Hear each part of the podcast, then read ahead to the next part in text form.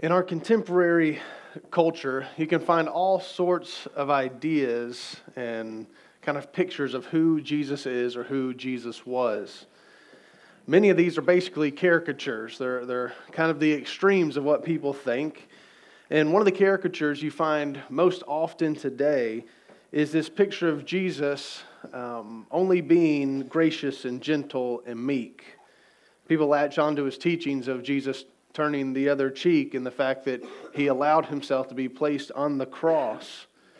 And, and they use that and construct this idea of Jesus that looks much more like a pacifist or a hippie or a pushover than anything else. And it certainly is true that Jesus was perfectly meek and perfectly gentle and kind and good. We've already de- seen him described by John the Baptist as the Lamb of God. And there's very few thi- few things less intimidating than a lamb. But our God is an incredible God. He is a multifaceted God with many attributes. And while Jesus is indeed the lamb that was slain, he is also called the Lion of the tribe of Judah. And a lion is much different from a lamb. Last week we saw Jesus' incredible compassion and mercy as he miraculously saved this newlywed couple from a disastrous beginning to their wedding. But today we'll witness the passion and zeal and even righteous anger of the Son of God. And what will be most important for us pinpointing this morning is what exactly Jesus is angry about. Not the fact that he is angry, but what is he angry about? And so we're going to be picking up in John chapter two in verse thirteen this morning. And here's what it says, John two thirteen. The Passover of the Jews was at hand. And Jesus went up to Jerusalem. In the temple he found those that were selling oxen and sheep and pigeons, and the money changers sitting there. And making a whip of cords, he drove them all out of the temple with the sheep and the oxen. And he poured out the coins of the money changers and overturned their tables. And he told those who sold the pigeons, "Take these things away. Do not make my Father's house a house of trade." So let's first establish the setting of this event right here. Jesus goes up to Jerusalem for the Passover. And it's safe to assume that his disciples were with him, unless Scripture tells us otherwise, because that's what disciples did. They followed their master everywhere he went. And at this point, they had been following Jesus for about a week. But now they travel from Galilee to Jerusalem for the Passover. You know, Jerusalem was an important city, has always been. It was the site of where the temple of God was. Is in the temple was where God's presence manifested itself on earth. And all Jewish religion revolved around the temple.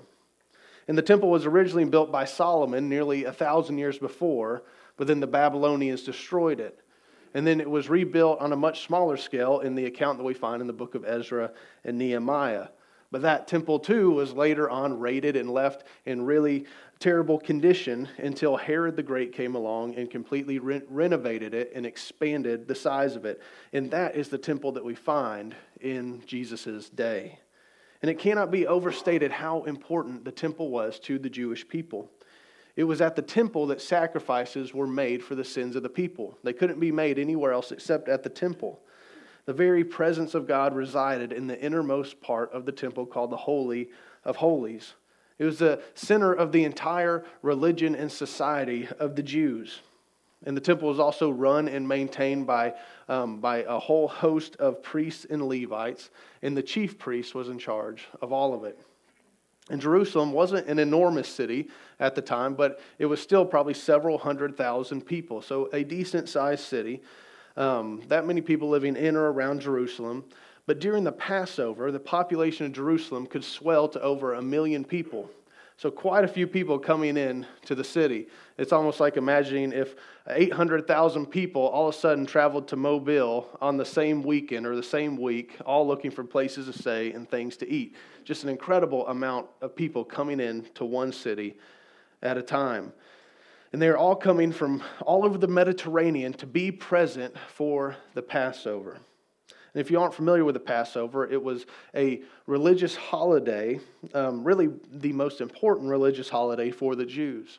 The Passover was observed in observance of what God had done in the, the last plague of the Egyptians back in Exodus twelve. In that plague, God said that he would kill the firstborn male son of any household in Egypt. But he also told the Jewish people, the Israelites, that if they would take the blood of a spotless animal, most likely a lamb or a goat, and spread it over the doorpost, then their, their houses would be spared. And God also commanded him to observe this event for all generations going forward, to remember this day and to follow it with a feast that lasted seven days. And so this is what Passover was. They were remembering what God had done to the Egyptians, and in so doing freed them from slavery. And so each year at Passover, Jews would make the pilgrimage to Jerusalem from wherever they were living. And they would need to have two things with them. They need to have an animal for sacrifice, and for the males that were eighteen or nineteen, they would need to have a tax, uh, money for the temple tax. And the Passover being mentioned in the Gospels is helpful for us to keep track of Jesus' ministry chronologically. In the Gospel accounts, we find three different Passovers, and it happened once a year, so it helps us see that Jesus' ministry lasted about three years. And we'll also begin to see, as we continue through the book of John, that Jerusalem and the temple in particular are places of tension and conflict for Jesus. Anytime Jesus shows up at the temple or in Jerusalem, tension is soon to follow, and it's always conflict between him and the religious leaders of the Jews. And so the tension is set in this story by the fact that when Jesus arrives in Jerusalem, he finds that oxen, sheep, and pigeons and money changers are present in the temple. And it doesn't seem like something that would be in a temple, right? It doesn't seem like the right setting for that. Why would they be conducting their business there? Historical evidence shows that originally the sacrifices for the Passover, the animals were sold across the valley, across the Kidron Valley. And that's where people would purchase their animals and then bring them to the city. But now all the business has been brought into the temple itself. And no doubt it's because it was profitable and convenient. And although John doesn't specifically mention it here, we understand from Jesus' other encounter in the temple in Matthew twenty-one that the business being done here was less than honest. When Jesus encounters the temple in Matthew twenty-one, he accuses them of turning his father's house into a den of thieves. Not something that you would accuse someone of if they're actually doing honest business. You see, the temple system, including all the priests and Levites and the temple guards, were funded and sustained by the temple tax and by the sacrifices. And those two things were required of everyone coming to the Passover. And so exploitation was easy and simple. If someone was traveling for days to get to Jerusalem by foot, It, it, it's a lot more convenient to be able to purchase your animal for sacrifice in Jerusalem rather than trying to tote that animal with you all the way along the journey. And plus, they didn't accept just any animal for sacrifice. You couldn't show up with your three-legged, one-eared, blind goat and expect them to accept that as an acceptable sacrifice. It had to be a perfect animal, and they were pretty stingy about their requirements. And so you were often forced to buy only what they were selling at the temple. It's like going to a sporting event. They don't let you bring any food or drink from the outside, and then they're charging four or five times the price inside, and you tell yourself, I'm not going to buy it. But then you do because it's all you have. You spend fifteen dollars on a hot dog because it's your only option. And that's what was happening in this temple. In the first century, historian Josephus, he, he recounts that nearly a quarter of a million animals were sacrificed during the Passover. I mean, that's a lot of animals being bought and sold. And then they also have to pay the temple taxes. But of course, the temple only accepted a special kind of currency. They wouldn't accept the Roman coinage because since it had the Roman emperor's face on it, they considered it to be unclean. And so they had a particular temple coinage.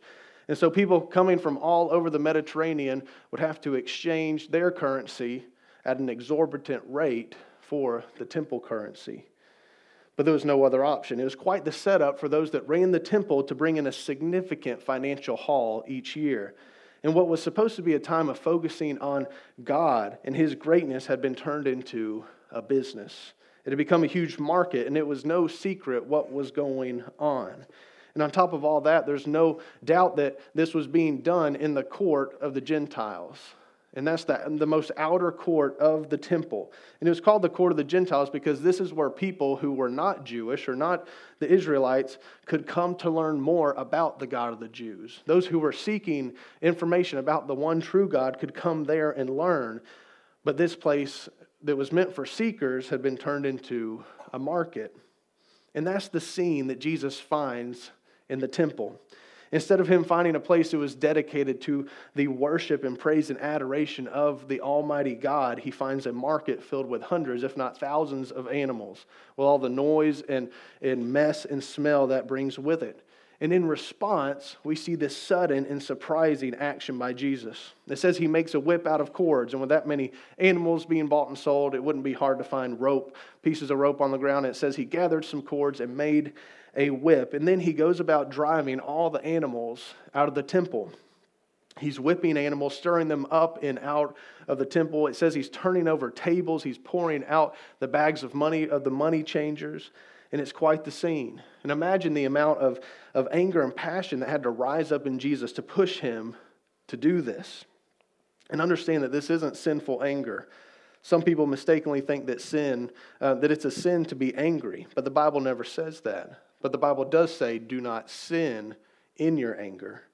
But right here we have Jesus consumed with this righteous anger. And he tells those selling pigeons to get these things out. Don't turn my Father's house into a house of trade. And Jesus isn't explicitly saying he's the Son of God, but he does refer to God as his Father. And it says his disciples remembered that it was written, zeal for your house will consume me. So his disciples are witnessing their master all of a sudden um, just start uh, running all these animals out and turning over the tables. And, and it brings to mind a verse from Psalm sixty-nine nine. And it's a direct quote from the Psalm of David. But it was foreshadowing of Jesus. And, and when we find a psalm that's prophetic about Jesus, those are called the Messianic Psalms. And Jesus is consumed with zeal, with a passion and love for his Father's house. And ultimately, his passion and commitment to the Father will see himself completely consumed in his death on the cross. And of course, this incredible action taken by Jesus leads to an encounter with the Jews. And when we see the word the Jews there, we can usually assume that this is the religious leaders of the Jews. And in verse eighteen, it says, so the Jews said to him, what sign do you show us for doing these things? Jesus answered them, destroy this temple, and in three days I will raise it up. The Jews then said, it has taken forty-six years to build this temple, and you will raise it up in three days? You know, in asking for a sign, they're essentially saying, on whose authority or by what authority are you doing these things? Who gives you the right to do this? Perhaps Jesus looked like a prophet, or because he had disciples with him, they figured he must be someone of some authority, but they're asking for a sign to back it up. But Jesus doesn't give them one. He's, he's not just a magician who, who answers to anyone who uh, gives him a coin to do a trick, but instead he does say he will, he will give them a sign eventually. He says, destroy this temple, and he will raise it up in three days. And they think he's crazy. And of course, it does sound crazy. How how can a temple that took forty-six years to be built possibly be rebuilt in just three days? But then John inserts his own comments here in verse twenty-one saying, but he was speaking about the temple of his body. When therefore he was raised from the dead, his disciples remembered what he had said, that he had said this, and they believed the scripture and the word that Jesus had spoken. So John is candid as a writer, and he admits that the disciples, including himself, they didn't understand what Jesus was talking about here when it actually happened. It wasn't until after the resurrection and the, and the giving of the Holy Spirit that everything made sense. It wasn't until later that they connected the dots. But now they can look back and see that Jesus wasn't talking about the actual physical temple. He was talking about his own body. And this early on in Jesus' ministry, really the first week of his ministry, he's already has his mind on the cross. He knew his mission and the will of the Father. And just like last week, we saw that Jesus is signaling that something better is coming. In last week's passage, Jesus, we saw that Jesus is the perfect purifier. He repurposed the jars meant for ritual purification, and doing so was, was signaling that they're no longer needed. And now in this passage, he's referring to himself as the temple, because after all, he is God. And in his death and resurrection, he'll make the temple obsolete. After the resurrection, the temple might serve as a physical place where people can gather together, but it is no longer the place where people have to go to encounter God. The veil that separated God was torn from top to bottom, symbolizing that access to God was no longer restricted. It's no longer mediated by a priest once a year. Now access to God has been granted to all who seek him, to every single man and woman who places their faith in Jesus. And that's because Christ has become the perfect mediator for us to God. And so in these two accounts in this chapter, we find Jesus foreshadowing that the old way of doing things are at an end. But we also him, see him expressing this in two very different ways. At the wedding, we see Jesus responding in compassion and mercy for this bride and groom. But here in the temple, he responds in righteous anger and, and outrage. But remember, at the beginning I said that what's most important for us is to pinpoint exactly why Jesus is angry. Why is he so outraged to see them selling livestock and exchanging money in the temple? And it's because a place dedicated and constructed and set aside for the worship of God and the instruction of the word has been turned into something else. And in this case, it's been turned into a market. But the main issue is that this is no longer a place of serious, heartfelt worship. And this was even being done in the court of the Gentiles. This was the place where outsiders seeking God could come to learn more and be introduced to the one true God. But in this case, they would find it a bustling market. And what does that communicate about the God that's being worshipped there? And this should force us to ask two questions of ourselves this morning, one corporately and one individually. Two questions. The question we need to ask ourselves corporately as a body of believers is, what does our worship communicate about God? What does our worship communicate about God? If someone who has never been in a Christian church came in these doors this morning and witnessed what we do, what would they walk away thinking about the God we profess to believe in and worship? In First Corinthians fourteen, Paul, he's instructing the Corinthian believers in how they should use their gifts in the church and how they should worship in order and, and properly and in unity. And he says that when they do that, when they worship um, properly and with unity, then outsiders who come in, unbelievers, would witness what they do and would leave saying, surely God is among them. And so we must ask ourselves, what does our worship communicate? The temple scene that Jesus found communicated that those in charge were most concerned about money and power and greed. And if those were the religious leaders, then and that's how they acted, then that probably communicated to those seeking God that, that this God must care more about those who are powerful and who have, and he cares less about the outcasts and the poor and those who are less fortunate. And the truth is that we are the hands and feet of Christ. Jesus made the invisible God visible, as John told us in chapter one, that no one has ever seen God. The only God who's at the Father's side, that being Jesus, has made him known. But now Jesus has returned to heaven, but he has left his church. He established his church. And so in a very real way, the church is now what makes the invisible God visible. We are the closest thing that this world will see to God this side of eternity. And so what are we communicating in our worship? Are we showing that we believe in a God who is alive and reigning? Or are we showing that we believe in a God that is dead and weak? Are we showing that we love one another unconditionally just like Jesus loves us? Or are we showing that we treat others just like the world treats people? Are we showing that we care about those in our community who are dead in their sins and we're willing to do anything to reach them? Or are we showing that we care more about our preferences and traditions and being comfortable?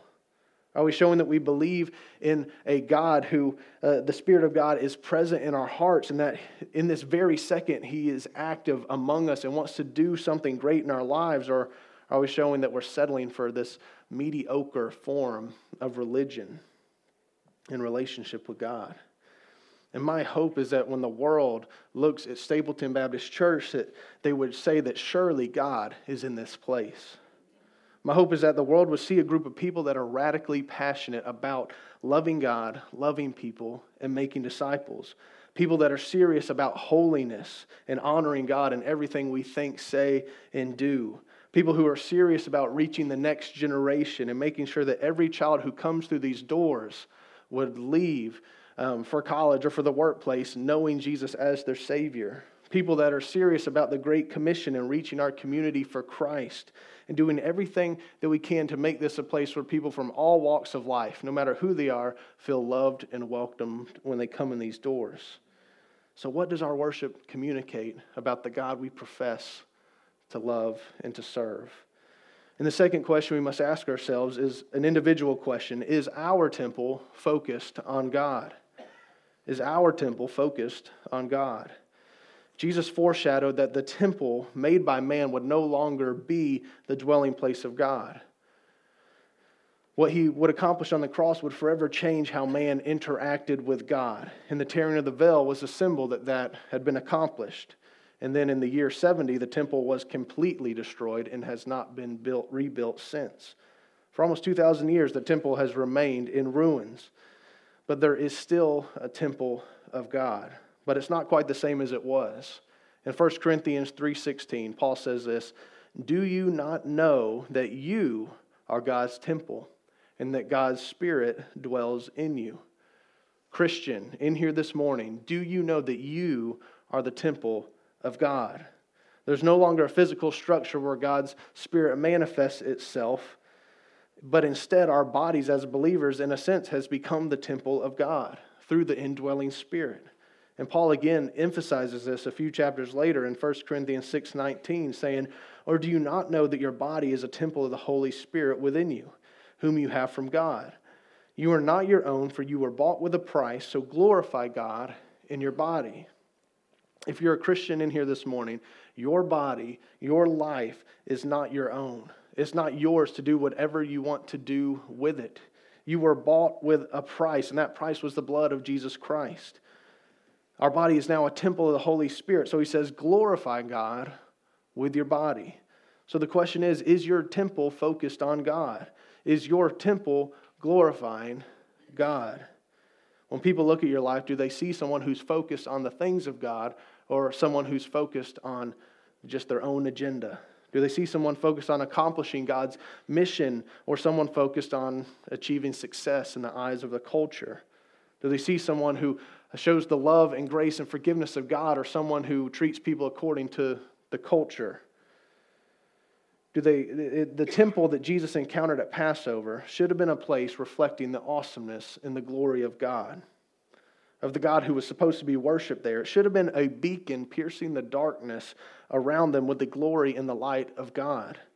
But instead, it reflected the most base desires of man for greed and for power and for convenience. So what are we showing with the temple of our bodies? And if we could just train ourselves to wake up each and every day with our mind being alert to the spiritual realities around us. So often, as soon as I wake up, my mind is consumed with everything that I have to get accomplished in the day, of the emails I need to check, of the errands I need to run, of the, of the bills I need to pay. I get so caught up in the temporal, in the urgent. And there's the risk that I, that I or we can go throughout a whole day without ever really thinking about the fact that that the Holy Spirit of God is within us and that God is at work all around us. It's possible to even go through the motions of religion, to show up on Sunday morning each and every week, sit through Sunday school, to sit through here and and, and sing these songs and to, to listen to preaching and, and, and enjoy all of it and then just go about the rest of our week as if God is dead and doesn't even exist. We can do that and the whole time live as if the God we serve is dead and still in the grave, when in fact the God that we serve is alive. He's defeated death, hell, in the grave, and He has placed His Holy Spirit within us to guide us, to teach us, to convict us, and to comfort us on a day-by-day, minute-by-minute, moment-by-moment basis. So what if this week we could leach, we could live each and every day with that reality at the forefront of our minds? And the challenge for every single one of us in here this morning is to evaluate if we are pointing people to God in our lives. We're the closest thing to a temple of God in this world. It's our job to make the invisible God visible to those around us. And once we begin by focusing our individual lives on bringing glory to God, then collectively, as we worship together and how we work together as a body of believers, it'll show the world how incredible our God is and that he's worthy of all the praise and all the adoration of all peoples. And may we be a church that reflects the true light and the true life of Jesus to the community around us. Would you join me in praying?